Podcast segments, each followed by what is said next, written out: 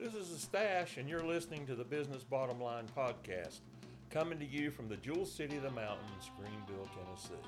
We're in the foothills of the Smokies, talking business with people just like you who are responsible for the bottom line, sharing business tips to inspire, inform, and improve, and turn your bottom line from red to black. Our guest today is Christopher Orr with Tasche and Associates. So let's get acquainted. So tell us who you are and what you do, Chris. Well, thanks, Bill. Thanks for having me. Um, well, I'm, I guess I'm a managing partner with Tasche.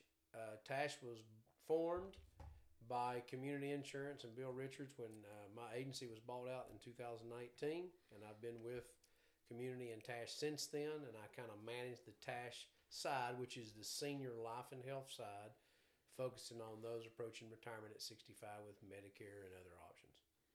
Okay, all right. So that sounds like a full plate.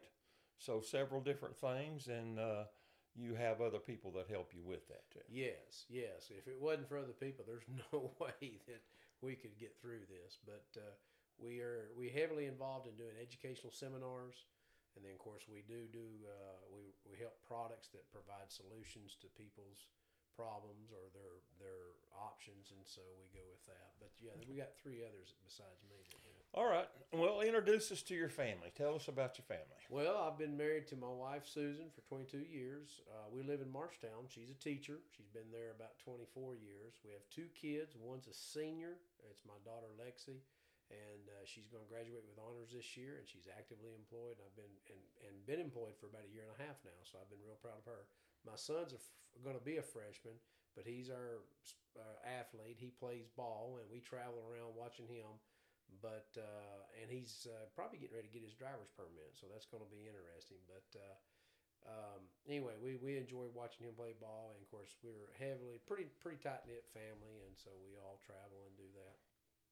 Well, so uh, obviously that takes a lot of time, and uh, I'm sure they're both busy with school and work and then extracurricular activities. But what do you guys like to do together? What what do you enjoy as a family? Well, we as a family we do a lot of cookouts. and We get together with immediate family doing a lot of cookouts. We do. Uh, they enjoy going to the beach. I go some, but they go quite a few times throughout the summer.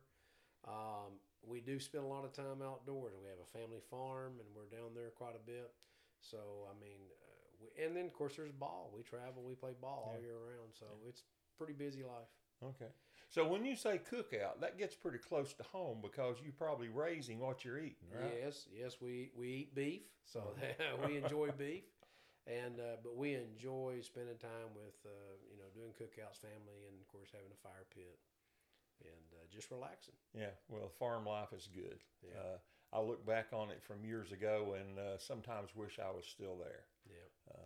There is some simplicity in it, but there's also some life lessons, life skill sets that I've learned that I hope my kids will take on with them after I'm gone. Yeah, yeah, for sure, for sure.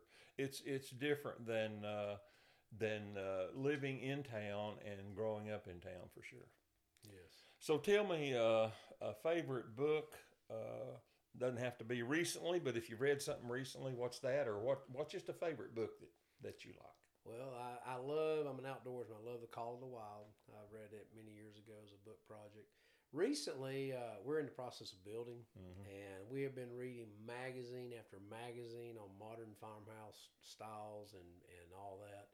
And recently, I got into investing, and I've been uh, reading cryptocurrency, mm-hmm. and so my brothers and I, all of us invest on our own platforms, but we, we bounce ideas off each other. And I've, I've downloaded a book by Sean Bennett with cryptocurrency right now. So okay, that's interesting. Uh, I can spell Bitcoin, but I don't know much beyond that. So well, I'm learning. I can't. I could not. I cannot articulate it here on this podcast what Bitcoin is, but you know, it's a technology that they've come up with yeah. that does transactions, yeah. and you can invest in that. Yeah. Well, that's interesting. So, are you an Android or an Apple guy? I'm an Android guy now, uh, especially with uh, working with this agency. You're, I know we're all big Android users here in the agency, but I used to be Apple. My family's still Apple. And uh, the thing about Apple, their their programs uh, on their software and stuff, a lot of times they charge for businesses programs. Uh, Androids most of the time do not. And if you lose the phone, it's a it's a nightmare trying to get stuff transferred. You've got to have two different logins, and um, Android just much simpler. Yeah. Much simpler. Well, yeah. So we've actually converted Chris since he's been here because he wasn't Yes. an iPhone guy when he Yes, yes. started. and you have had to change your phone a time or two. I think we've gone through two of them since I've been here in two years. Okay. Uh, so what's what's the biggest hurdle that you face in your work every day? Uh, is is it people? Is it technology? Is it competitors? What is it that's The the hard thing? one of the biggest thing is time, which is my personal time, but like anybody else's, um, I- you know, traveling, covering the area because I, I drive in, unlike some of the people live here local. The other one is managing the the the clients in the way both from a prospecting aspect and how you communicate with them and how you connect with them, and then on the client side, how do you stay connected? How do you keep up with them? How do you remember all? We write a lot, a lot of people. We help out hundreds of people a year through myself and the other three agents here. It's hard. It, it is a challenge to keep up them, but with the tools and under your tutelage, it's been very helpful. I've seen it improved over the last two years, and um, and so it is difficult though. It is a challenge knowing how to communicate, how they like to be communicated with, and they don't necessarily tell you. You Mhm. know, they just communicate with you. Right. And right. we have several different platforms coming in, and I'm seeing a, an increase in seniors approaching 65. They're using multiple platforms. They're They not just using one or the other. That's true. So it, it, it is a challenge. Yeah, it's not that long ago when people talked about us, and I'm putting myself in this category. Old people Yes. don't use technology. Yes. That that is a misnomer and a misunderstanding because in today's world they do.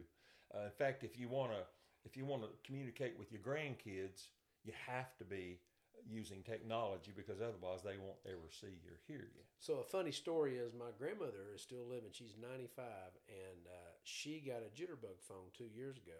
She has been emailing the last 10 years since 85. She at 85 she started emailing and learning how to do that. Passing to my grandfather, she she couldn't communicate with us, so she got a jitterbug and she is texting now. the names are preloaded where she hits a button, she doesn't have to type it in.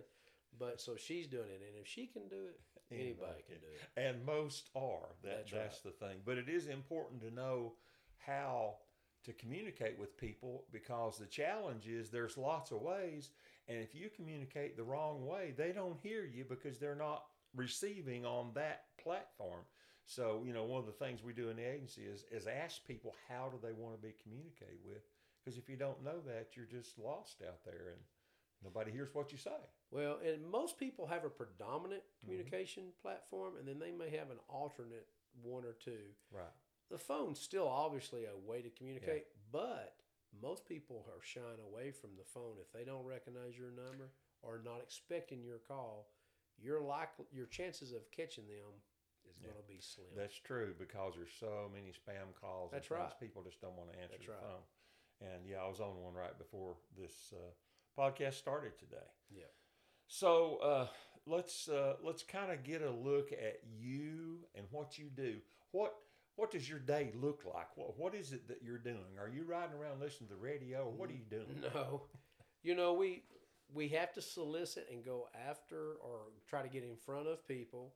Uh, we do have some platforms built into the agency through Facebook, LinkedIn, through customer referral base that we get people calling in uh, website. But we also are are doing the educational platforms and we do mail outs and we're doing them in the different cities in eastern Tennessee, all over the 11, 12 counties. And that takes up time. You've got to plan that. You got to you got to confirm the RSVPs. Then you got to go and do them, and then set the other venues up on the next series. So that takes time. But you know, I continually uh, am trying to figure out the best way to get in front of people at the right time. And I there's not a magic formula. There's not a magic formula. Right. We do in all different platforms, both personal, social, uh, emailing, mail. Still the traditional mail out. It works. Mhm. Mailing to turning people turning sixty five. So, it, you know, we have there's various various ways, but So so you mean you still go to the kitchen table and take people's information and get them protected across the kitchen table? To believe it or not, even post COVID, I would say that we are in the homes of those that want us to be at least 40% of the time. Wow. Now, it has changed since pre COVID. That number used to be 60% of the time we mm-hmm. were doing business at the kitchen table. But, you know, people now are wanting to come to the office. We have a Okay. nice office in Greeneville, uh, in the Greeneville area for people to drive in. It's, not, it's a short drive for most people. Big, nice conference room. We can do them by phone now. We can do it by text now. Wow. The technology has improved since COVID. The companies did that just like all companies went to uh, working from home versus in the big, tall buildings with overhead. And these companies have adapted and allowed these field agents to start uh, transitioning how they do business. And it's not really the agent, it's the people. Mm, right. The people determine how you're going to do business. Exactly. And so- exactly. But that has that percentage of people that wants to do it at the kitchen table, and we still do it. You know that saying that we still make house calls like a doctor, Mm-hmm. which is true, but it is shrinking. Mhm. It is shrinking in the way that they want to do business. So that's important that you uh, understand how people want to do business, want to transact their business, and then respond with the right solution to that, whatever it is. Correct, and we give them those options where pre-COVID, that you know, I don't know if it was as formidable as that we gave the options. We always we have, but the telephonic and the texting and the DocuSign and all that electronic processing has come. Two years has come a long ways with most. Some companies were doing it. All companies are doing it. now. Right. Right. That's the change. Yeah, that's the that's the big change. So, you know, we talk about in the insurance business, we talk about policies and contracts and all that. But so, how how does what you do help people? How does it help the person across the table or across the desk from you Mo- when you work with them? most people, most retirees, I don't, you know, most, I would say most, no matter what field of study they're retiring from or still working in, see a lot of people trying to decide whether they're going to continue to work and take Medicare or not. They do not have, they have some ideas of Medicare, but they get bombarded by informational mail to them. They cannot decipher from all the material. The material is so overwhelming. So, what I do or try to do I just try to simplify their options. And really, it is simple.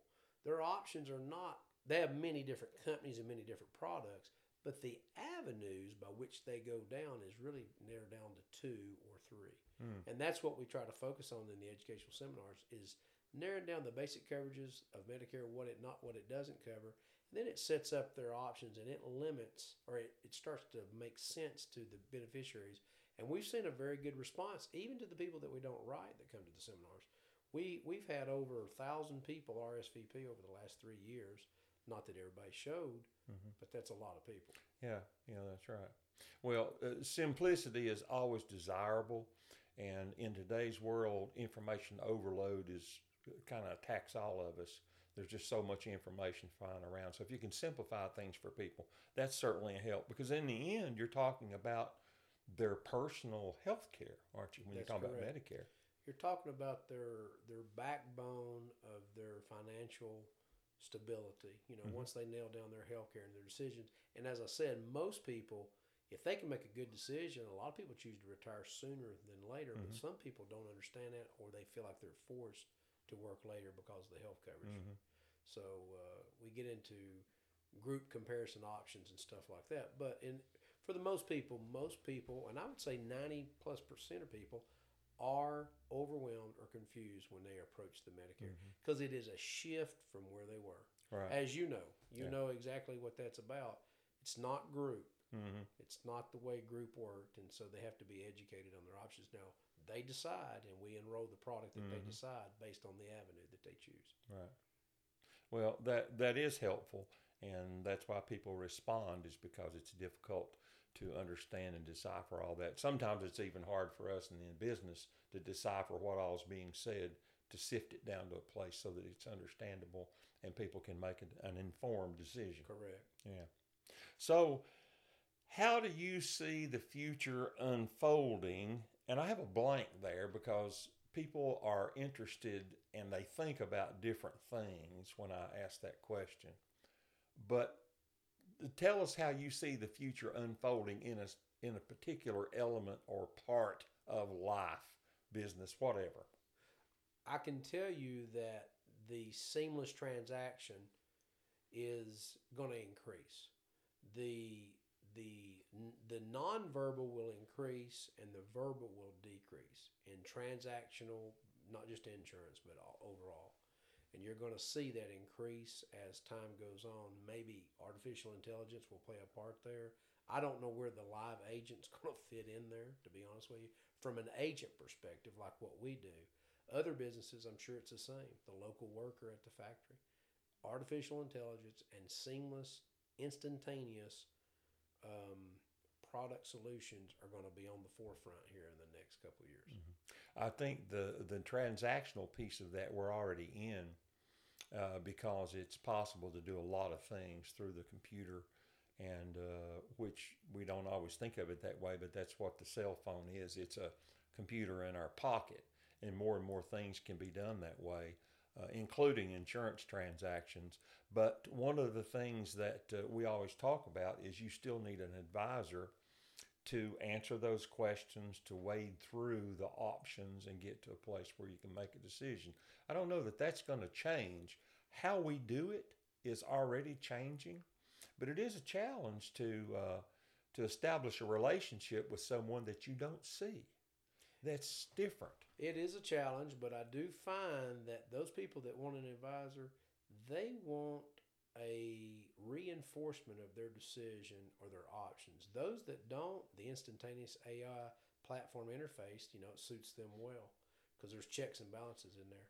But the advisor, the relationship and the trust, and it's really the relationship, mm-hmm. whether they see you or not, mm-hmm. they want uh, they want a relationship and a um, I would say they want um, reinforcement that what they've decided is good and it will work for them. Right. And I still do that myself, just sure. like you do on certain things. Yeah. When you yeah. go to the mechanic, I want to talk to the mechanic. Yeah, exactly. So, That's true.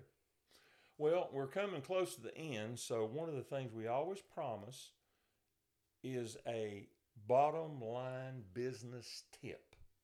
So now you've been you've worn a lot of hats in your I career. Have, We're talking about things that sound like only health insurance, but I happen to know that uh, you started several years ago in the insurance business as a claims adjuster. I did. I did five years there. And uh, own your own agency for a yes. while that was like multi lines. Multi line uh, P&C. Right. And then you've been in the life insurance world only, only, for a while, in the Medicare insurance world only for a while. Right. So you've you've had this long place. So uh, in some of those places, and a lot of those places, you were your own boss, responsible for the bottom line. So if you tried to sift something out of that, what would you tell people that's listening that are running their business, big or small, and uh, how do you affect that bottom line? What what what tip could you sift out of that and say this is helpful? Number one is you have to have a passion and enthusiasm about what you do. Mm. You can do okay. something fairly well, but if you don't have a passion, enthusiasm, you will not, in my opinion, it won't succeed. You have to become an expert in what you do. You have to be able to be known or sought out that you know what you're doing mm-hmm. and be the, try to be the best, just like you were taught as growing up. Be the best you can be. And finally, you need to treat them like you want to be treated. Mm. You need to treat the people, and hopefully, you want to be treated good. That's what mm-hmm. it takes. You have to get back and treat the people honestly and fairly like you would want to be treated like most people want to be treated and and do that in a way that is professional so uh, so we're uh, when we talk about the bottom line it it encompasses many different pieces of business to get there uh, and you what what it sounds like you're saying is if you want to improve your bottom line you got to have whoever your client customer is coming back and and and spreading the good word about how you do your business. Well, in my my history, the I I, don't wouldn't say that I was enthusiastic about claims, maybe not even life per se, but Medicare I am, and I have found some success in that arena, and I've become an, I've become I have become as as good as I think I could be. I'm still improving, still Mhm. learning, but I have tried to become the expert. And um, and I try to answer. but I've tried to be able to answer most people questions. I've gone through mistakes, and you learn through that. You learn through trials, and I also try to try to advise them the way I would advise either me or my father or my grandfather, or grandmother, and let them make the decision. Don't try to make the decision for them, and I've found some success in that. Yeah. Well, that's good. That's good. Well, we appreciate it, Chris. Uh, that's a wrap for today's Business Bottom Line podcast. Take that tip and make your bottom line turn from red to black. See you next time right here in the Jewel City of the Mountains, Greeneville, Tennessee. This is the Stash saying we're here to inspire, inform, and improve your bottom line so you can grow, grow, grow.